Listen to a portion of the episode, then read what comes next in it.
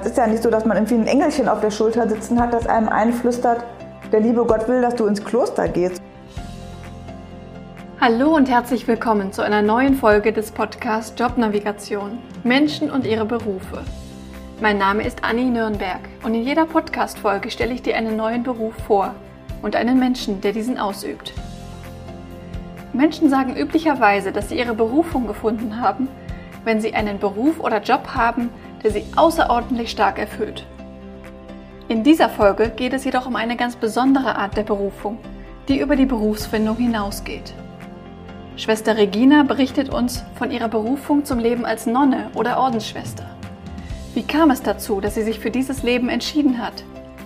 Vermisst sie etwas aus dem normalen Leben in Anführungszeichen? Wie sieht ihr Alltag im Kloster und in ihrem Berufsleben aus, was sie nämlich auch noch hat? Das und mehr erfährst du in dieser Folge von Schwester Regina. Ich habe heute einen ganz besonderen Gast hier, beziehungsweise es geht um eine ganz besondere Form der Berufung, nämlich der Berufung zu Gott und dem Leben als Nonne. Ich bin sehr gespannt, was Schwester Regina zu erzählen hat. Herzlich willkommen. Danke. Schwester Regina, möchten Sie einmal erzählen, was Sie hier tun in Ihrem Alltag und wie der Alltag als Nonne hier in diesem Kloster ist? Ich gehöre dem Orden der Augustiner Chorfrauen an. Das ist ein Orden, der sich der, früher der Mädchenbildung verschrieben hat. Inzwischen haben wir auch die ersten Jungen, die schon dieses Jahr Abitur gemacht haben. Und überall, wo es Augustiner Chorfrauen gibt, gibt es auch Schulen oder irgendwelche Bildungseinrichtungen. Und bei mir ist das auch so, ich bin mit einer vollen Stelle bei uns an der Schule als Lehrerin tätig, unterrichte Religion vor allem, habe aber auch Spanisch als zweites Fach und bin halt ganz normal als Lehrerin in der Schule. Und das Klosterleben ist halt das, was sich quasi so in meinem privaten Leben mhm. abspielt. Ich würde das jetzt so ein bisschen beschreiben wie eine Familie erstmal, dass ich halt nicht alleine lebe, sondern in einer Gemeinschaft lebe und dass unser Tagesablauf strukturiert ist durch Gebetszeiten oder andere gemeinsame Aktivitäten, die wir als Gemeinschaft machen, aber dass halt schon das Apostolat in der Schule an erster Stelle steht und ich da halt okay. halt auch neben dem Unterricht noch andere Aufgaben habe, wie die anderen Lehrer eben auch. Okay, also Sie sind an der Schule wie eine ganz normale Lehrerin im Prinzip und leben aber in einem im Klosterkontext. Genau. Okay. Seit wann machen Sie das? Ich bin jetzt seit zwölf Jahren dabei. 2009 okay. bin ich eingetreten, direkt nach dem Studium und habe dann nach dem, nach dem zeitlichen Gelübden mein Referendariat noch absolviert und seitdem bin ich auch hier an der Schule und okay. immer noch glücklich. Also es ist, eine, es ist eine schöne Kombination einfach. Ja. Wie kam es denn dazu? Wie haben Sie sich dazu entschieden, als Nonne zu leben und halt auch dann noch in diesem, also man muss ja als Nonne nicht lehren, von daher in diesem Kontext. Genau. Lehrerin sein war eigentlich immer schon attraktiv für mich. Meine Mutter selbst war Grundschullehrerin. Ja. Und die hat mir dann auch früher oft schon mal eine Klassenarbeit aus ihrer Klasse kopiert. Und dann durfte ich da ein bisschen mit Rotstift dran rumbasteln. Das fand ich halt als Kind immer total spannend, ja. wenn ich älter war als ihre eigenen Klassen. Habe sie dann auch später im Studium mit auf Klassenfahrten begleitet, weil die ja nicht immer unbedingt Kollegen mitnehmen können, sondern auf Mütter oder andere Menschen angewiesen sind. Das hat auch immer viel Spaß gemacht. Und ich habe das Klosterleben hier kennengelernt kurz vor dem Abitur und zwar ist das so, das ist ein Angebot, das die Schwestern machen, auch heute noch, dass Oberstufenschülerinnen einfach mal ja, eine Woche mit den Schwestern leben können und das Klosterleben okay. einfach mal von der anderen Seite der Klostermauer sozusagen erleben können. Das heißt, bin, Sie kommen auch hier aus Essen? Genau, genau. Mhm. Bin auch hier zur Schule gegangen auf der BMV und habe dann da eben auch die, die Schwestern so kennengelernt. Aber nie mit dem Gedanken gespielt während der Schulzeit, dass das mal eine Option für mich sein könnte, weil ich eigentlich den Plan hatte, zu heiraten, eine Familie zu gründen ja. und dann halt als Lehrerin irgendwo zu arbeiten. Das ja. war schon so gedacht. Ja, und diese, dieses Angebot von den Schwestern Ora et Labora wird das genannt, also bete und arbeite. Und das hieß, dass wir Schülerinnen, da waren noch ein paar andere bei, eine Woche hier im Gästebereich im Kloster leben konnten.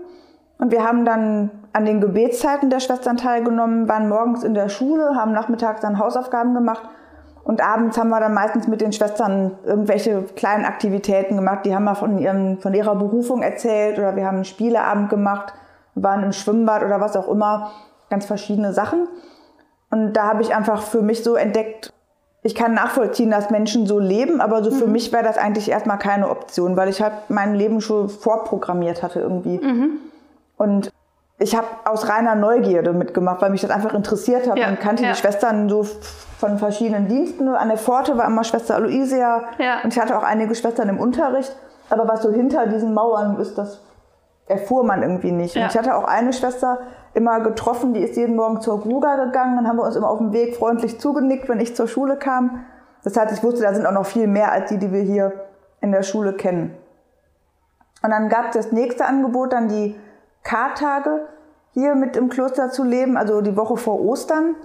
Und das war vom, von der Atmosphäre her ganz anders, weil es da viel mehr so um die Liturgie ging und um die Vorbereitung auf das Osterfest. Da hatte ich zum ersten Mal auch das Gefühl, dass ich die, die Kartage so innerlich auch mitgegangen bin. Ich kannte das aus der Gemeinde. Ich war also in der Pfarrgemeinde aktiv, habe auch da als Messdienerin die ganzen Gottesdienste kennengelernt.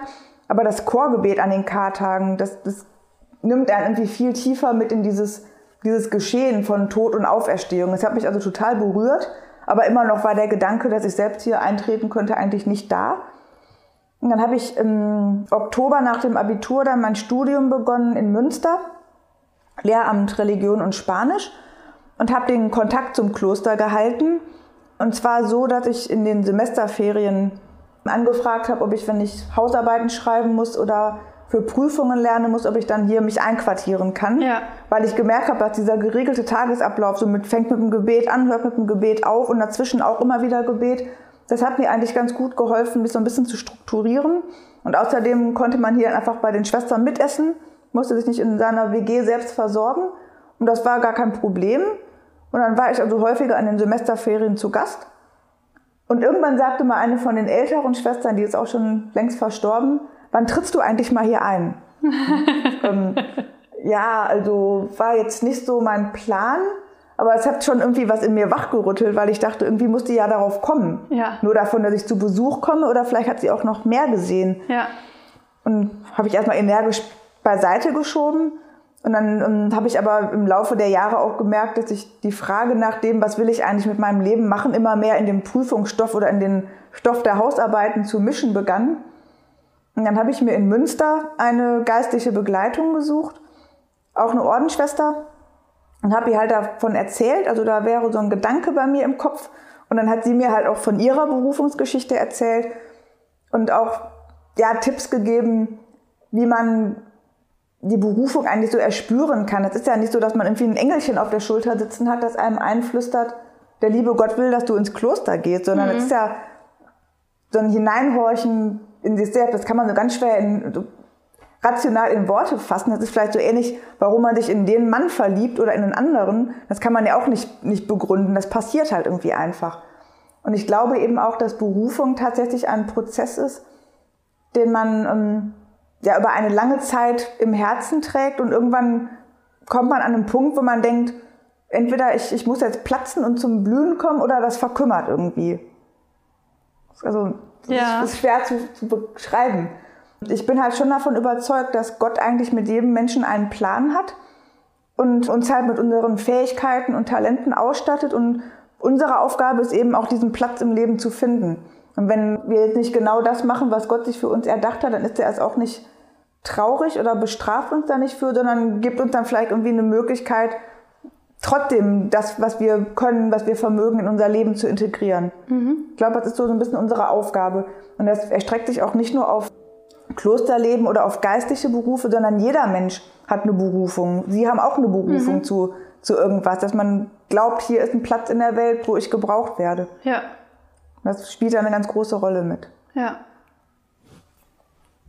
Und wann war dann die Entscheidung getroffen, ich trete ins Kloster ein? Das hat dann noch relativ lange gedauert. Ich glaube, fünf Jahre bestimmt. Ja. Vor dem ersten Gedanken könnte das vielleicht doch was für mich sein, bis ich dann den Schritt gewagt habe, weil ich auch eigentlich ein Mensch bin, der ungern aus dem Affekt heraus irgendwas macht, sondern immer durchdenken. Und das hatte mir die Schwester auch geraten, gesagt, mach mal so ein bisschen Tagträumen. Stell dir mal vor, wie dein Leben wäre, wenn du jetzt Mutter von drei Kindern bist. Wie fühlt sich das an?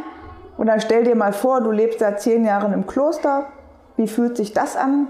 War ein bisschen komisch erst, sich da so reinzudenken, aber man muss sich halt drauf einlassen. Und da hat er mir auch noch einen ganz tollen Satz gesagt, den gebe ich auch immer gerne an suchende Menschen weiter. Wenn dir warm ums Herz wird, dann spricht Gott mit dir. Mhm. Und sagt du so, guck doch einfach mal, wenn du so abends auf deinen Tag zurückguckst, wo wird dir warm ums Herz? Dann habe ich die ersten Tage da gesessen, und mir wird gar nicht warm ums Herz. Ich kann das nicht. ich merke nichts. Ja. Und das braucht halt auch eine gewisse Übung, dass man dann irgendwie merkt, da ist was passiert, da hat vielleicht irgendein Mensch mir was gesagt oder ich habe einen Songtext gehört oder ich habe einen Bibelvers gelesen, wo irgendwie eine Botschaft drin steckte für mich. Das hört sich jetzt auch wieder ein bisschen komisch an, aber es gibt zum Beispiel von unserem Ordensvater Augustinus auch eine Geschichte, der hat im Garten gesessen und hatte eine Bibel neben sich liegen und aus dem Nachbargarten hat er eine Kinderstimme gehört, tolle Legge, also nimm und lies. Und dann hat er die Bibel aufgeschlagen irgendwo und hat den Satz gelesen, auf den sein Blick fiel. Und ich meine, das wäre dieses gewesen, verkauf alles, was du besitzt und gib das Geld den Armen. Das war halt irgendwie so eine Aufforderung und er hat das dann wirklich auch sehr praktisch umgesetzt, dass dann irgendwie wie ein, ein Geistesblitz irgendwas kommt, was eigentlich für alle Welt da liegt, aber in dem Augenblick hat das für mich eine ganz besondere Bedeutung. Mhm. Ja, und dann war da halt dieser Klostergedanke, der sich aus meinem Kopf nicht mehr so richtig wegdrängen ließ. Und dann habe ich ein Jahr in Spanien gelebt, weil ich da studiert habe an der Uni in Madrid. Mhm. Und dann habe ich mir vorher gesagt, wenn dieser Klostergedanke das Jahr überlebt, dann ja. scheint da ja was dran zu sein. Ja. Und wenn er nach dem Jahr weg ist, dann, ja, dann ist es halt so. Vielleicht trifft man ja da den Traumprinzen auf seinem weißen Pferd oder man trifft sonst irgendwen, ändert sich alles.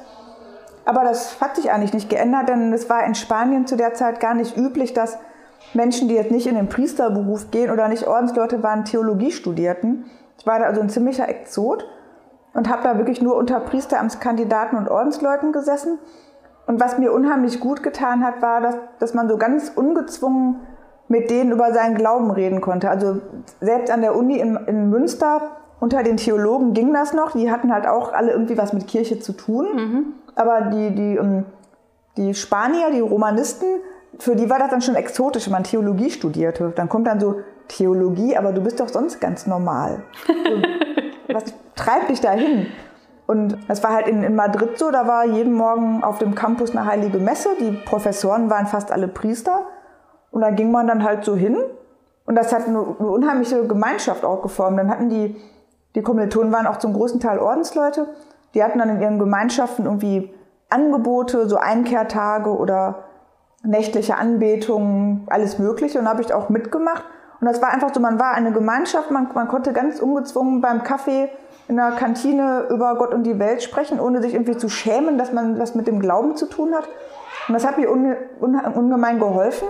Ja. Und eine Kommilitonin, die sagte, da war ich gerade so sechs, acht Wochen in Spanien, entweder wirst du mal Mutter von fünf Kindern oder du gehst ins Kloster.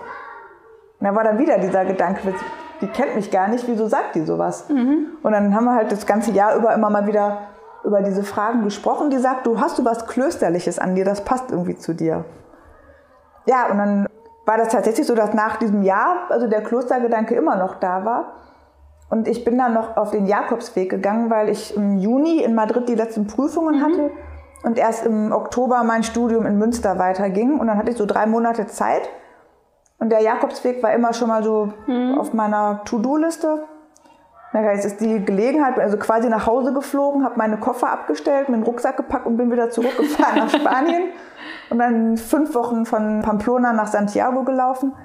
Ja, und das war letztlich, glaube ich, auch die Zeit, da hat man ganz viel Zeit, man ist alleine unterwegs, man hat keine Ablenkung. Gerade die, die äh, Strecke zwischen Burgos und Leon, wo man wirklich nur geradeaus läuft, wo nichts ist, was einen irgendwie ablenkt. Da denkt man ganz viel über sein Leben nach. Und da waren auch so ganz viele Botschaften, so Graffiti an der Wand ja. irgendwo, wo ich gedacht habe, das steht wieder nur für mich da. Als hätte die Person das extra für mich dahin gesprüht. Und das passt irgendwie so, wenn man das aus, aus der Situation heraus wahrnimmt, in der man ist, dann ist das wie so eine Botschaft. Und dass ich dann wirklich auf dem Jakobsweg dann gedacht habe, du kannst es ja wenigstens mal ausprobieren. Denn es ist ja nicht, dass man, wenn man ins Kloster eintritt, sofort bis in alle Ewigkeiten hinter mhm. den Klostermauern verschwindet, sondern man hat in der Regel fünf, fünfeinhalb Jahre Zeit, bevor man dann die ewigen Gelübde ablegt und sich damit quasi auf Lebenszeit an das Kloster bindet. Mhm. Das heißt, dann ist man erstmal Novizin, ist das richtig? Ja, Postulat ist so die erste Stufe, Okay. dass man ins Kloster eintritt. Man kann dann in der Zeit noch seinen Beruf weiter ausüben oder Studium beenden, Ausbildung beenden und lebt in ziviler Kleidung mit im Kloster, also schon in der Gemeinschaft. Und das Postulat dauert circa ein Jahr. Das ist ein Pers- von Person zu Person unterschiedlich. Und wenn man dann bleiben möchte, kann man den Antrag stellen, dass man ins Noviziat aufgenommen werden möchte. Dann müssen die Schwestern dann auch zustimmen. Und dann bekommt man in der Einkleidung dann das ähm, Ordenskleid mit dem weißen Schleier, dass man als Novizin erkennbar ist. Und das Noviziat dauert bei uns ein Jahr, bei anderen Gemeinschaften auch zwei. Und wenn dieses Jahr abgelaufen ist, dann kann man sich entscheiden, ob man die zeitliche Profess für drei Jahre ablegen möchte. Das heißt, dass man sich dann für drei Jahre an die Gemeinschaft bindet und die Gemeinschaft sich auch an einen bindet. Und nach diesen drei Jahren kann man dann entweder sagen, ich bin mir sicher, dass das was für mein Leben ist, dann kann man die ewige Profess ablegen. Oder man könnte auch sagen, ja, fühlt sich gut an, aber ich bin noch nicht ganz sicher, dann könnte man nochmal die zeitliche Ja. Profess verlängern um drei Jahre und, und nochmal um drei Jahre und dann spätestens nach neun Jahren müsste man dann sagen, ich bleibe jetzt oder ich gehe wieder. Okay. Ja, und ich habe die ewige Profess 2014 abgelegt, bin also seitdem quasi fest hier an der, im Kloster. Okay, also jetzt seit sieben Jahren. Ja. Ja. Genau. Und was hat sich dadurch alles verändert, ins Kloster einzutreten? Kann ich mir vorstellen, dass das ziemlich viel ist. Ja, ist, man braucht schon Zeit, um anzukommen, aber ich hatte halt den immensen Vorteil, dass ich das Kloster schon sehr gut von innen Ja. kannte. Ich glaube, wenn ich die ganzen Zeiten, die ich hier in den Semesterferien verbracht habe, so zusammenrechnen würde, waren bestimmt vier, fünf, sechs Monate. Da, daher kannte ich die Schwestern, ich wusste, was auf mich zukommt. So bei den Schwestern, die vor 30, 40, 50 Jahren eingetreten sind, die wussten noch nicht mal, wie es hinter den Türen aussieht. Da war, glaube ich, der Schritt auch noch entsprechend größer. Und daher verändert hat sich letztlich, dass man ja immer in der Gemeinschaft lebt und natürlich auch so seine Verantwortung hat. Das kann man so ein bisschen vergleichen mit der Familie. In der Familie muss man sich ja auch absprechen, Ja, wer macht ja. welche Aufgaben, wer ist außer Haus, wann machen wir was gemeinsam. Die Finanzen müssen ja irgendwie auch geklärt sein. Das ist im Kloster letztlich genauso. Was, das Einzige, was mir so fehlt, ist samstags morgens im Schlafanzug gemütlich zu frühstücken und Zeitungen lesen.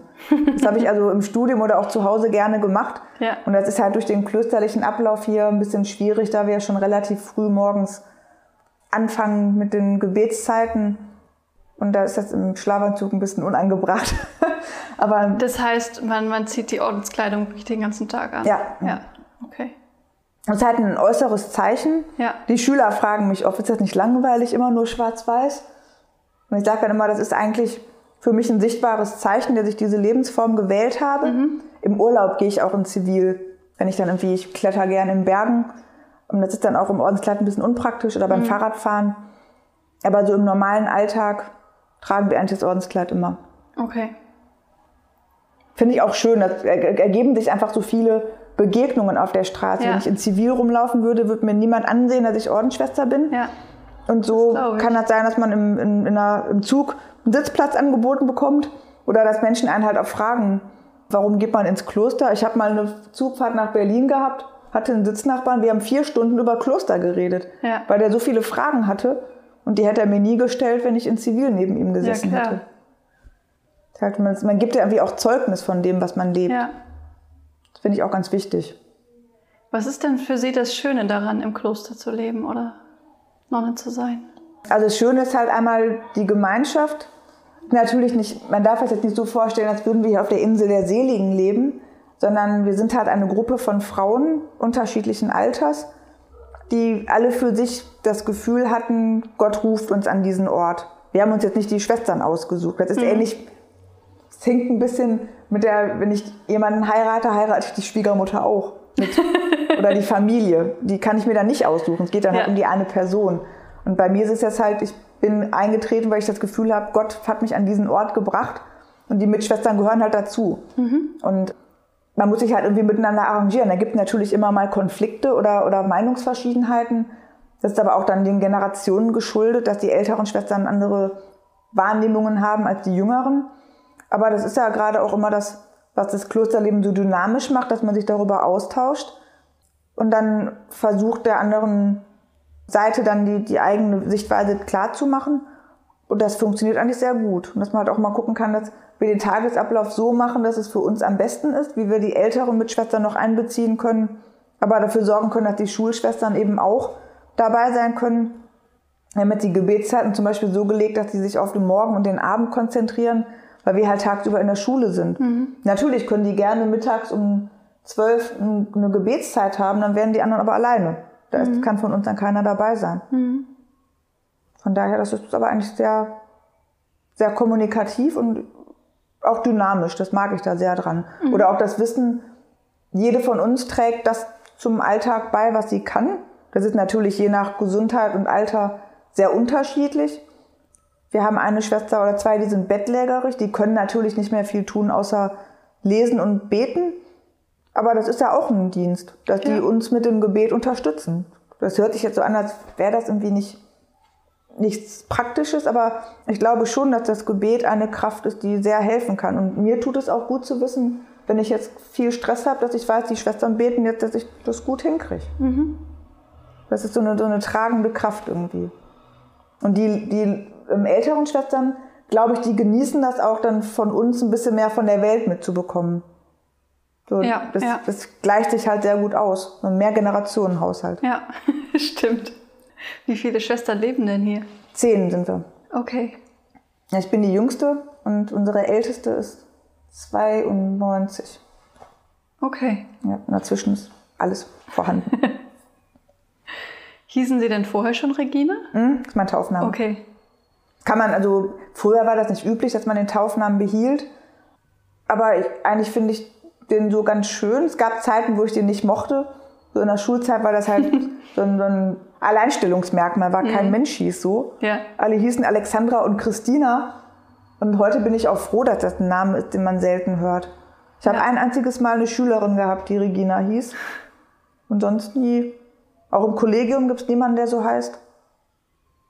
Aber ich hätte auch die Möglichkeit gehabt, mir entweder selbst einen Namen zu wünschen oder mir einen geben zu lassen. Mhm. Aber das fand ich sehr schwer. Also es gibt eine ganze Reihe Namen, die ich schön finde. Da muss man aber irgendwie auch gucken, gibt es irgendwie einen Namenspatron dazu? Oder dann gibt es Namen, die klingen zwar schön, haben aber keine schöne Bedeutung. Oder ja, ich kann ja. mit dem Namenspatron wenig anfangen. Oder es gibt irgendwelche Heiligen, wo ich denke, ja, die wären ein guter Namenspatron, aber da hört sich der Name dann doof an, weil man dann ja meistens die weibliche Form davon nimmt. Deswegen habe ich gedacht, bleib lieber bei Regina, dann braucht sich nicht umzugewöhnen. Ja. Und da es hier auch keine andere Schwester Regina gibt, war das auch sehr mhm. unkompliziert. Ja. Wie hat dann Ihre Familie reagiert mit der Entscheidung? Ich bin Einzelkind, das macht okay. die Sache natürlich nicht einfach. Meine Eltern haben sich am Anfang schon sehr schwer damit getan, vor allem mein Vater. Aber inzwischen haben die, glaube ich, auch gemerkt, das ist, ja, man muss halt Kinder loslassen, aber ihnen auch Wurzeln geben. Es ist ja so ein, so ein bisschen der Zwiespalt, in dem Eltern immer sind. Und die müssen auch wissen, dass die Kinder nicht unbedingt den Weg gehen, den die Eltern sich vorstellen, sondern vielleicht auch mal ganz in eine andere Richtung gehen. Aber letztlich, wenn sie merken, dass die Kinder glücklich sind und ja, so den, die Lebensform gefunden haben, die für sie ansprechend zutreffend ist, dann sind die Eltern ja eigentlich auch glücklich. Mhm. Von daher, die, meine Eltern wohnen nicht weit entfernt. Das hat sich jetzt in den letzten Wochen so ein bisschen eingebürgert. Samstags, wenn ich auf dem Markt Blumen hole für die Kirche, dass ich dann bei denen zum Frühstücken vorbeigehe mhm. und dann nachher mit den Blumen wieder nach Hause laufe. das ist ganz angenehm. Ja, schön. Ja. Viele, denke ich, verbinden mit dem Leben im Kloster ja auch viele Einschränkungen. Ist das für Sie Einschränkungen, dass Sie jetzt nicht mal eben einen Mann kennenlernen können zum Beispiel? Nee, eigentlich nicht. Also das ist ja im Prinzip so, wenn ich mich auf irgendeine Lebensform oder einen Beruf einlasse, mhm. fallen ganz viele andere raus. Mhm. Also ich kann ja nicht alles gleichzeitig machen. Und ich habe mich jetzt natürlich für das Kloster entschieden. Das ist ja im Prinzip gleichzeitig eine ich würde jetzt nicht sagen, ich habe mich gegen eine Familie entschieden, sondern für das Kloster. Und mhm. beides zusammen geht halt nicht. Mhm. Aber so da vermisse ich auch ehrlich gesagt nichts. Mhm. Also, nee, wirklich nicht. Okay.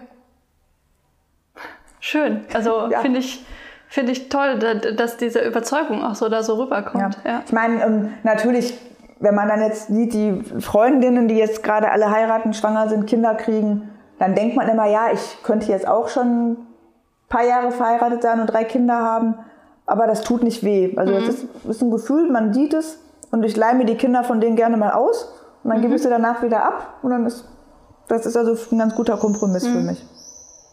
Ja, da gibt es ja auch äh, andere Leute, die jetzt nicht im Kloster sind, die, die, die sich dafür entschieden haben, keine Kinder zu bekommen ja, genau. oder so. Ja, ja. Das ist ja auch eine große Verantwortung letztlich. Ne? Definitiv, ne? ja. Ja, also da fehlt mir eigentlich gar nichts. Mein Klosterleben ist natürlich auch irgendwo Beziehungsleben. Mhm. So, dass, dass man halt auch immer schauen muss, dass das auf der menschlichen Ebene auch läuft. Aber es ist halt nicht so, dass ich jetzt irgendeine Person nur für mich hätte. Mhm. Aber sobald Kinder da sind, hat man auch den Partner nicht mehr nur für sich. Ja, ja.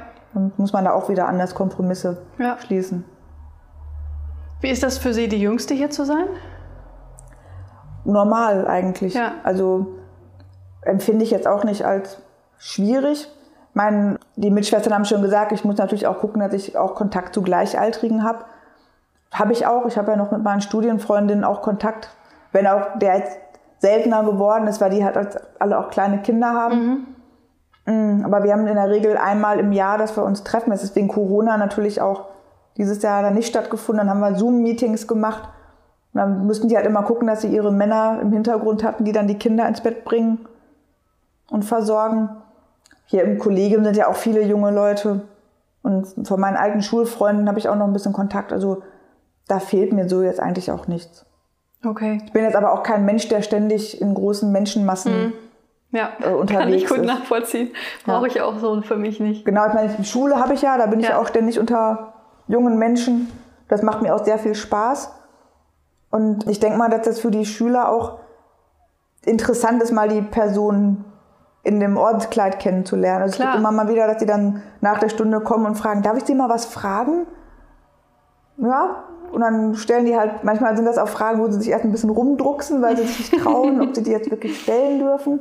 Ja, fragen dürft ihr alles. Wenn ich irgendwo keine Antwort geben kann oder will, dann sage ich das schon. Ja. Und war auch bis jetzt noch keine Frage dabei, die ich nicht hätte beantworten wollen. Ja. Also gerade so Fünftklässler ist ganz harmlos. Welche Haarfarbe haben Sie? haben Sie einen Fernseher auf dem Zimmer? Dürfen Sie auch lachen im Kloster? Oder eine hat mich mal gefragt, dass, also ich werde häufig auch für den fünften Klassen eingeladen im Rallye-Unterricht, dass ich mal aus dem Klosterleben erzähle. Und dann eine Schülerin jetzt auch gefragt, ob Klosterleben schwer sei. Und hat gesagt, ja, ist denn Familienleben schwer?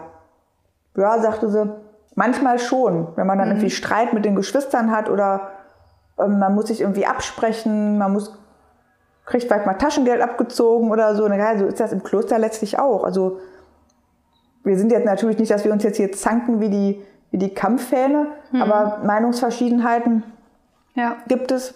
Kompromisse muss man schließen. Manchmal kann ich auch jetzt nicht irgendwo hingehen, weil hier im Haus niemand wäre, der ja, so ein bisschen hilft, den Alltag am Laufen zu halten, wenn andere auch weg sind. Mhm. Oder dass man, dass wir uns absprechen müssen, wer wann in Urlaub fährt. Klar. Dass halt immer jemand von den Jüngeren im Haus ist, dass das Leben hier auch weitergeht. Ja. Aber es ist in der Familie auch so. Wenn ich ja. pflegebedürftige Eltern habe Klar. oder kleine Kinder, kann ich auch nicht mehr ja. überall hingehen. Wie finanziert sich das Kloster eigentlich? Wir haben natürlich die Gehälter von den Schwestern, die in der Schule mhm. sind. Und diejenigen, die in der Schule waren, bekommen halt ihre Pensionen. Mhm. Und es ist also wie eine Gemeinschaftskasse, mhm. wo das dann alles reingeht. Und aus dieser Gemeinschaftskasse leben wir. Mhm. Das heißt, also, es kommt jetzt nicht darauf an, wie viel Geld von welcher Schwester reinkommt oder wie viel Geld für welche Schwester dann da rausgenommen wird, sondern eigentlich ist es schon so, dass, dass jede das bekommen kann, was sie braucht. Manche haben halt andere Bedürfnisse. Aber es ist eigentlich nicht so, dass wir irgendwie da Verzichte hätten oder so. Sondern das steht auch schon in unserer Augustinus-Regel drin. Jede Schwester, war für die Männer formuliert, jeder Bruder soll das bekommen, was er nötig hat. Wenn einer zwei Decken zum Schlafen braucht, weil er sonst friert, dann soll er zwei Decken haben und der andere soll nicht neidisch sein, weil er nur eine Decke hat, aber auch mhm. nur eine braucht. Mhm. Weil Menschen sind halt mit ihren Bedürfnissen unterschiedlich. Ja. Das finde ich eigentlich ganz, ganz hilfreich. So.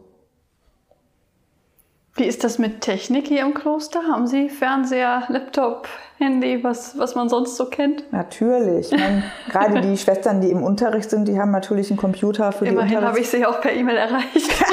genau. Also das fragen Schüler tatsächlich auch. Ja. Haben Sie ein Smartphone? Und wenn ich dann mein Smartphone aus der Tasche Ja. hole, dann gucken die immer ganz große Augen. Ja, Ja. die hat, Schwester hat ein Smartphone. Und die Schwester hat sogar auch eine Instagram-Seite. Boah! Ja, aber das ist halt das ist unser Ordensgründer. Mein Orden wurde schon Ende des 16. Jahrhunderts gegründet. Mhm. Und der hat schon gesagt, der Unterricht soll auf der Höhe der Zeit sein. Mhm. Das hat natürlich damals noch nicht ahnen können, dass irgendwann Beamer in unsere Klassenräume einziehen würden. Aber ich finde das schon für damals eine sehr fortschrittliche Aussage.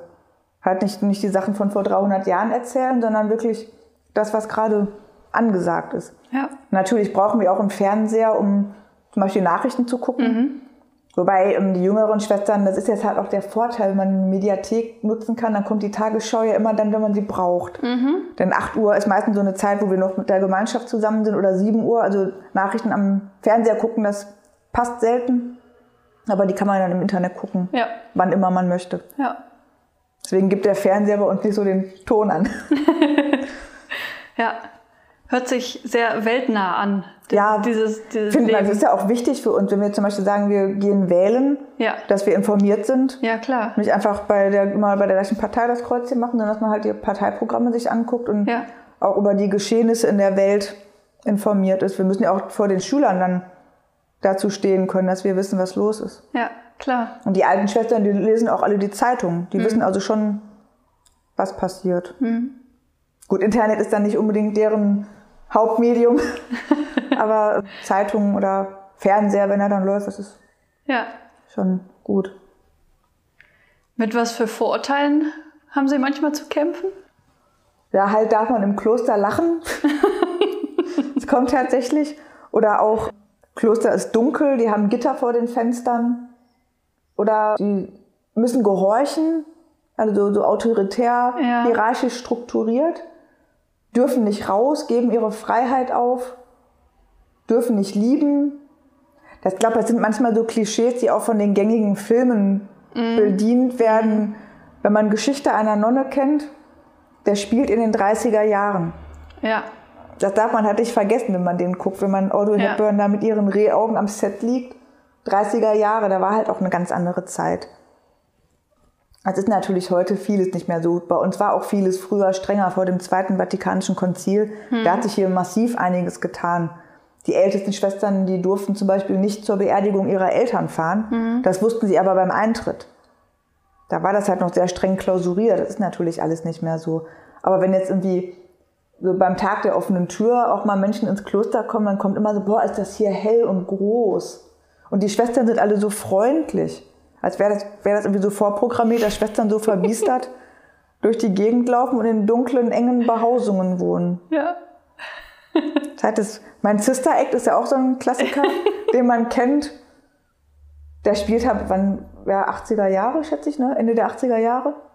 Irgendwie sowas, 80er, 90er, glaube Ja, ich. so Ja. den Dreh. Weil der ist ja super, der Film, aber der ist halt nicht wirklich die Realität des Klosterlebens. Nee. Das ist sehr klischeehaft, das stimmt. Ja. Und das ist halt das Problem, um Himmels Willen, die Serie, die ist an vielen Stellen, also da wird ja das Kloster schon sehr positiv dargestellt, aber diese eine Schwester, die da ständig irgendwie Klebstoff schnüffelt, und wie hat Schwester Felicitas, glaube ich, die ist ja immer so ein bisschen weltfremd. Haben Sie denn auch Kontakt zu anderen Klöstern? Ja, also wir haben selber, es gibt ja noch Augustiner Chorfrauen in Offenburg und in Paderborn und bei Salzburg in Bratislava. Zu denen haben wir schon Kontakt, dass wir uns auch mal gegenseitig besuchen. Paderborn ist halt am nächsten, Ja. deswegen ist da der Kontakt auch enger. Offenburg ist natürlich schon eine Fahrt von fünf Stunden oder vier Stunden. Aber so Salzburg ist auch schon mal ein Urlaubsziel. So, dann kann man direkt in die Berge steigen von da. Und wenn jetzt Professfeiern, Beerdigungen, Jubiläen sind, dann laden wir uns auch gegenseitig ein. Aber es gibt ja hier in Essen auch eine ganze Reihe anderer Ordensgemeinschaften, mit denen wir auch Kontakt haben. Im Bistum werden auch tatsächlich Angebote gemacht für Ordensleute.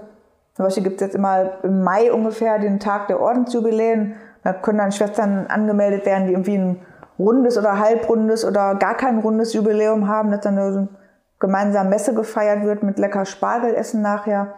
Ich war dann dieses Jahr da, ich hatte zehn Jahre Profest dieses Jahr, wird dann ab der zeitlichen gerechnet. Spargelessen musste ausfallen wegen Corona, aber wir haben immerhin einen gemeinsamen Gottesdienst gefeiert mit Weihbischof Schepers. Das, heißt, das Schöne ist, man hat immer überall ein Zuhause. Mhm. Also man ja. hat überall Ordensleute, man ist, man ist ja schon sehr vernetzt. Wir sind ja nicht mehr so viele, aber ich könnte fast in jeder Stadt, wenn man irgendwo ein Kloster kennt, dann hat man da immer direkt ein Zuhause. Ja, das ist ganz das praktisch. Das ist echt schön. Ja, cool. Und ich bin zum Beispiel auch in der AG Berufungspastoral der Orden. Das ist eine Arbeitsgemeinschaft, die von der Deutschen Ordensobernkonferenz gegründet wurde. Da bin ich jetzt seit ein paar Jahren auch im Vorstand. Und wir haben immer von Aschermittwoch bis Freitag drauf unsere Jahreskonferenz. Dann werden halt so relevante Themen besprochen. Wir haben einen Referenten immer. Und ich finde, diese Konferenz lebt auch von den Kaffeepausen. Also selbst wenn, wenn das Thema und der Referent jetzt mal nicht so prickelnd sind. Das ist ja bei dieses, jeder Konferenz das so. Miteinander bei den, bei den Kaffeepausen, beim Mittagessen, ja. abends beim Bierchen. Einfach so gucken, wie, wie, wo stehen die anderen, haben die Nachwuchs, wie gehen die mit dem und dem Problem um, was machen die, wenn das und das passiert. Das ist unheimlich bereichernd. Das ist alles digital gewesen in diesem Jahr. Es war auch sehr anstrengend. Mhm. Aber das, das sind halt so wirklich Begegnungen, von denen man auch zehrt. Ja. Sie haben gerade das Thema Nachwuchs angesprochen. Wenn jetzt hier keine weiteren Schwestern zu, dazukommen, stirbt dann das Kloster quasi aus? Ja, also ist wohl so. Die Schüler sagen dann immer, wie? BMV ohne Schwestern geht nicht. Ja, Leute, dann tretet ein. Nee. ja. Ja, aber es ist halt, wenn, wenn jetzt niemand mehr käme, dann wäre das der Schlussstrich. Ja. Aber wir geben die Hoffnung nicht auf. Natürlich jetzt so, Ordensleben ist jetzt kein Beruf, wo man so offensiv Werbung für machen kann. Mhm. Dass man jetzt irgendwie mit, mit Gehältern oder mit irgendwelchen Sachen winken kann, wo man die Leute mit locken kann, sondern das muss halt auch von der Person herkommen. Was, was uns wichtig ist, dass man Menschen, die auf der Suche sind, auch begleitet, dass man den Menschen kommen, die sagen, wie kann ich eigentlich merken, ob ich berufen bin und dass man denen dann so Hilfen geben kann. Aber ich würde jetzt nie sagen, komm her, tritt ein, mhm. sondern das muss dann schon von der Person selbst kommen. Mhm. Ich bin dann vielleicht das lebende Werbeplakat, wenn ich so durch, durch die Gegend laufe. Mhm. Aber manchmal ist es auch hilfreich für Leute, die, ich war ja selber auch so ein Zauderer, fünf Jahre gebraucht, dass einfach mal jemand ausspricht. Du dir das vorstellen? Und dann vielleicht der Person mal so den, den Ellenbogen in die Seite zu rammen und mhm. zu sagen, denk mal drüber nach, ich habe das Gefühl, da steckt was in dir. Mhm. Denn die ist, glaube ich, für viele ein, ein, Schritt, eine Überwindung, diesen Schritt zu gehen. Mhm. Das glaube ich. Machen Sie das noch, dass die älteren Schülerinnen hier auch mal eine Woche zu Besuch sein können? Eigentlich schon. Es ist jetzt halt wegen Corona auch hm, ausgebremst stimmt. gewesen. Die letzte Woche, wo Schülerinnen hier waren, die haben letztes Jahr Abitur gemacht. Mhm. Also im ganzen letzten Jahr ist niemand hier gewesen. Mhm. Müssen natürlich mal wieder gucken, ob wir es nach den Sommerferien mal wieder möglich machen können, weil die gerade wenn man, wenn man eine Woche hatte und die, die Schülerinnen auch erzählen, wie es hier läuft, dann ist das Interesse schon da. Es geht ja nicht immer direkt darum, dass die mit dem Gedanken spielen, ins Kloster zu gehen, sondern einfach dieses Leben mal nee, nee, kennenzulernen, klar. ganz ja. unverbindlich. Ja, ich glaube, ich hätte das auch gemacht, wenn ich die Möglichkeit gehabt hätte ja. in der Schule. Man sieht ja auch an mir, dass es fruchten kann. Muss ja. nicht, aber kann. Ja. Und das ist dann auch nicht so, dass wir das machen, um zu fischen, sondern halt einfach, um die Möglichkeit zu geben, einfach kennenzulernen. Denn mhm. ich glaube, die, die jungen Menschen heute, die, früher war das glaube ich noch so, dann sind die zum Pastor gegangen und gesagt, hier Pastor, ich, ich fühle mich zum Klosterleben berufen, hast du mal ein Kloster für mich? Und dann kriegte man so einen Prospekt in die Hand gedrückt. Das ist ja heute gar nicht mehr. Die gucken im Internet. Und wenn man im Internet nicht vertreten ist, dann existiert man nicht. Mhm. Deswegen habe ich auch vor ein paar Jahren dann mal eine Kloster-Homepage gebastelt die ist nicht ganz up to date. Ich muss da mal häufiger was dran tun, das weiß ich auch. Aber es ist wirklich schwierig, das alles mit der Schule und so mhm. unter einen Hut zu bekommen. Und ich finde jetzt auch nicht, dass ich jetzt immer die Predigt vom so und so vierten Sonntag im Jahreskreis dann darauf veröffentlichen sollte. Denn das ist auch nicht, also die, was aus dem Leben erzählen, ja, aber man muss halt auch mal so ein bisschen gucken, was erzählt man. Ja. Also Privatsphäre schützen. Ja. So, dass man da nicht zu viel von sich preisgibt. Und ich bin ja bei Instagram auch zu finden. Da das bin ich halt verlinke ich auch, gerne. Hm? Das verlinke ich gerne. Ja? ja. Da bin ich aber auch dann eher diskret mit dem, was ich von uns preisgebe, weil ja. ich immer denke, na, es gibt einfach Dinge, die, die gehören nicht so ins Netz. Und Ja, seit ja. der Account auch öffentlich ist und nicht jetzt irgendwie privat ist, bin ich da auch, naja, zurückhaltend. Mhm. Kann ich gut nachvollziehen. Ja. Aber man merkt, dass sehr viele Ordensleute auf Instagram unterwegs sind. Also TikTok und so, wenn ich mir das von meinen Schülern anhöre, das ist, glaube ich, nicht meine Welt. Oder Snapchat oder so. Twitter. Ich habe mich da mal angemeldet, um zu gucken, aber noch einen Kanal mehr bedienen, mm, mm. das ist zu viel. Ja, ich, ich habe ja auch gemerkt, wie viele äh, falsche oder unkorrekte Bilder in meinem Kopf so vom, vom Leben äh, im Kloster rumschwirrten. Also ich war jetzt nicht auf so einer Schule. Ich hatte, ich glaube, sie sind die erste Nonne, die ich wirklich kennenlerne oder die erste Schwester. Ja. Und von daher, wenn man das nicht wirklich kennt oder da keinen keinen Bezug zu hat, dann ist der Weg, denke ich, noch mal weiter weg, Ja. überhaupt drüber nachzudenken, ob ein Klosterleben für einen geeignet wäre. Ja, und ich glaube, dass die andere Schwierigkeit ist halt auch, dass die Bindung generell an die Kirche immer weniger Ja, wird. das Ich stimmt meine, die voll. bekleckert dich ja auch nicht gerade mit Ruhm. Ja, mit den Nachrichten, die da im Augenblick kursieren. Das ist halt nicht ganz einfach. Und ich hoffe halt sehr, dass, dass die Kirche irgendwie noch die Kurve kriegt. Da, das ist natürlich auch irgendwie ein Spagat. Auf der anderen Seite hat die so eine tolle Botschaft, aber es ist schwierig, die Botschaft so unters Volk zu bringen. Und die Kirche muss irgendwie den Spagat schaffen zwischen meiner eigenen Tradition nicht verraten aber trotzdem irgendwie den Anschluss an die Jugend nicht zu verlieren. Die Jugend ist die Kirche von morgen.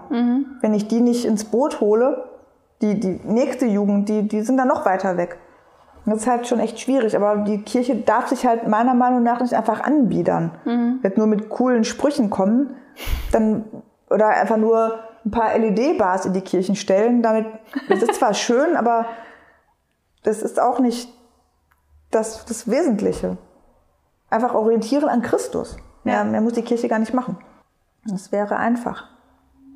Ich habe jetzt gerade mit meiner Q1 das Thema Kirche tatsächlich. Und wenn man dann so hört, was die, was die für ein Bild von der Kirche haben, ist sehr nachvollziehbar, aber es tut, tut auch manchmal so ein bisschen weh. Wenn man überlegt, so ja, Missbrauchsfälle ist ein ganz, ganz schlimmes Kapitel. Diese ganze Vertuschung und dann jetzt das Dokument, was der Vatikan da gebracht hat, dass die Segnung von homosexuellen Paaren verboten ist und ja, das ist, ist einfach für junge Menschen, auch für alte Menschen nicht mehr nachvollziehbar. Ich sage immer, ich liebe die Kirche, also ich würde jetzt nicht austreten oder so, weil ich denke, wenn, wenn jetzt die, die guten Leute auch noch alle gehen, dann bleibt ja irgendwann nur noch der, ja. der Rest da übrig, der das Gesicht der Kirche auch nicht so richtig darstellt. Aber irgendwie, ich leide an ihr. So. Aber, Gibt's noch was, was Sie zum Schluss den, den Menschen, die jetzt zuhören, die ja auch auf einer Suche sind, mitgeben möchten? ach, da kann ich eigentlich immer nur meine geistliche Begleiterin zitieren. Wenn dir warm ums Herz wird, dann spricht Gott mit dir. Das passt ja, Ja. auch für andere Berufe. Das ist Ja. nicht nur auf das Ordensleben gemünzt, sondern wenn man jetzt irgendwie merkt, äh, medizinischer Bereich oder naturwissenschaftlicher Bereich, da brennt irgendwas in mir. Ja. Und ich möchte das, was da vielleicht als kleine Flamme brennt, aber richtig zu einem Feuer entfachen, dann einfach da auf das, auf das Herz zu hören und guck, was in dir steckt und mach was aus deinem Leben. Ja. Und ich glaube, das ist schwierig. Sie sind jetzt im Augenblick halt noch durch G8 ein Jahr jünger, wenn die Abitur machen oder die Schule verlassen. Das Jahr kriegen sie ja demnächst wieder, wenn die wieder nach G9 unterrichtet werden. Und dann ruhig erstmal ausprobieren auch. Da kann so ein Jahr im Ausland gar nicht so schlecht sein. Das ist keine vergeudete Lebenszeit, sondern Ja. man kann ja da auch nochmal ganz andere Qualitäten an sich entdecken, die man vielleicht sonst nie kennengelernt hätte. Definitiv. Ja. Einfach mal selbstständig werden, mal vom, vom Mutter, vom Elternhaus abnabeln und selbst seine Finanzen regeln. Das sind ja auch alles Dinge, die fürs Leben wichtig sind. Und da würden wir auch sagen, wenn jetzt, wenn jetzt ein, ein 18-jähriger Mensch bei uns ankäme und sagt, er will direkt nach dem Abitur bei uns eintreten, dann würden wir auch eigentlich den Tipp geben, geh erstmal aus dem Hotel Mama raus, lern mal die Welt ein bisschen kennen, verlieb dich mal. Und das kann man jetzt nicht so ad hoc machen. Lern ein bisschen halt auf eigenen Füßen zu stehen und dann kannst du wiederkommen. Ja.